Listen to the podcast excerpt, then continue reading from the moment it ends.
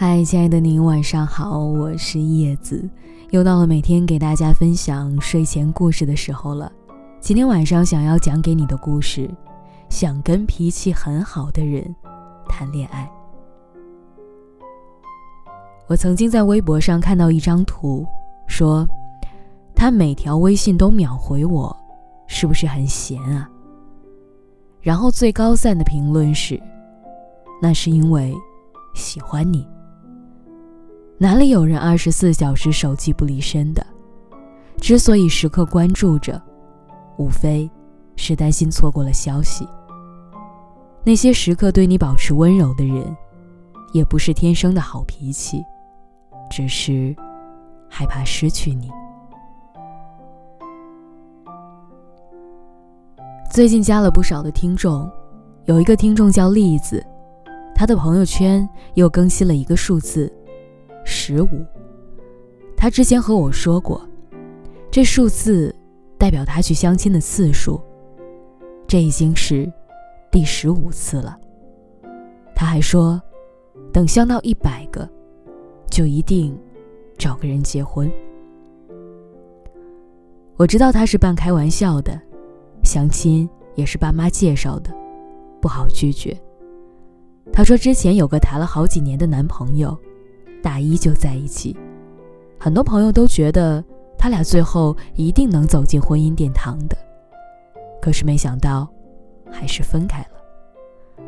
他说自己高中的时候是典型的易燃易爆炸型，别说跟朋友，跟老师有的时候还敢顶撞那么一两句，为此也没少挨骂。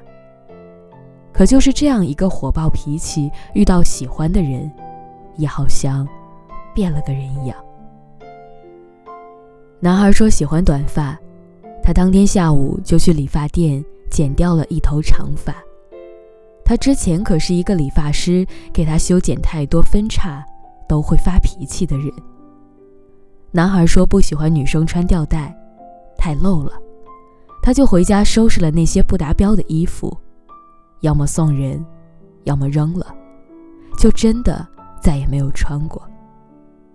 男孩说不喜欢女生太粘人，他每天连发微信的时间都是计算着。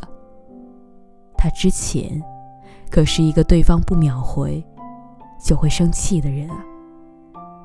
如今就算男孩回复一个“欧”字，他都能开心很久。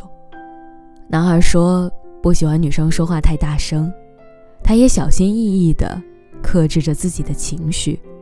哪怕是开心，我们大学那会儿偶尔会说：“栗子啊，你这个当年的街头大姐，如今一点儿也不酷了，整天被儿女情长牵绊住了脚步。”后来那几年，她几乎不跟我们去酒吧喝酒，吃烧烤十点钟也会打车回家，手机通讯录里也几乎删光了异性的电话。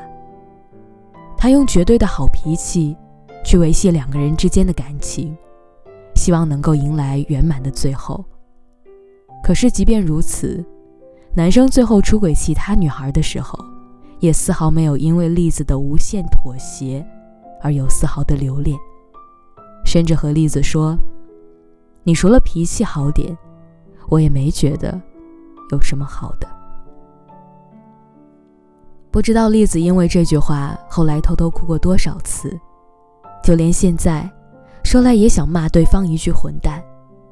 再看看身边，还是有很多人会仗着对方的喜欢有恃无恐，不会觉得对方的好脾气是因为害怕失去才如此，更不会因此就加倍珍惜。没有几个人是天生好脾气的。纵观娱乐圈，最易燃易爆炸的夫妻组合，要数陈小春。和应采儿，陈小春是之前娱乐圈里出了名的坏脾气，却心甘情愿的被采儿欺负。在应采儿面前，他不再是大家印象中的古惑仔形象，变成了一个对老婆超级温柔的好好先生，眼神里无论何时都有藏不住的爱意。很多次综艺节目或者演唱会上。陈小春都会配合着应采儿，陪着他哭，陪着他闹，他的好脾气或许都给他了。但是，爱情的长久是他们彼此的珍惜，是应采儿对陈小春的每一份付出和改变都有所回应，才得以如此的甜蜜。好的爱情，其实最终得到的是没有紧张，无需讨好，放掉面具，两个人都能踏实做自己。希望每个人在爱情里，不要对你爱的人太过于刻薄，也要懂得珍惜，因为没有人天生的好脾气，也没有什么是应该的，每一份付出都是因为爱。千万不要等到遗憾的时候才会难过，当初没有好好珍惜那个对你脾气很好的人。也希望你可以明白，并不是所有的付出都会得到回应，那些没有回应的、不懂珍惜的，你也不要太过于计较，早点放手，早点成全自己。当然，我也更希望你在爱情里好好的做自己，做一个有态度的自己，不要因为喜欢对方就轻易的放低姿态，去假装变成一个脾气很好的人。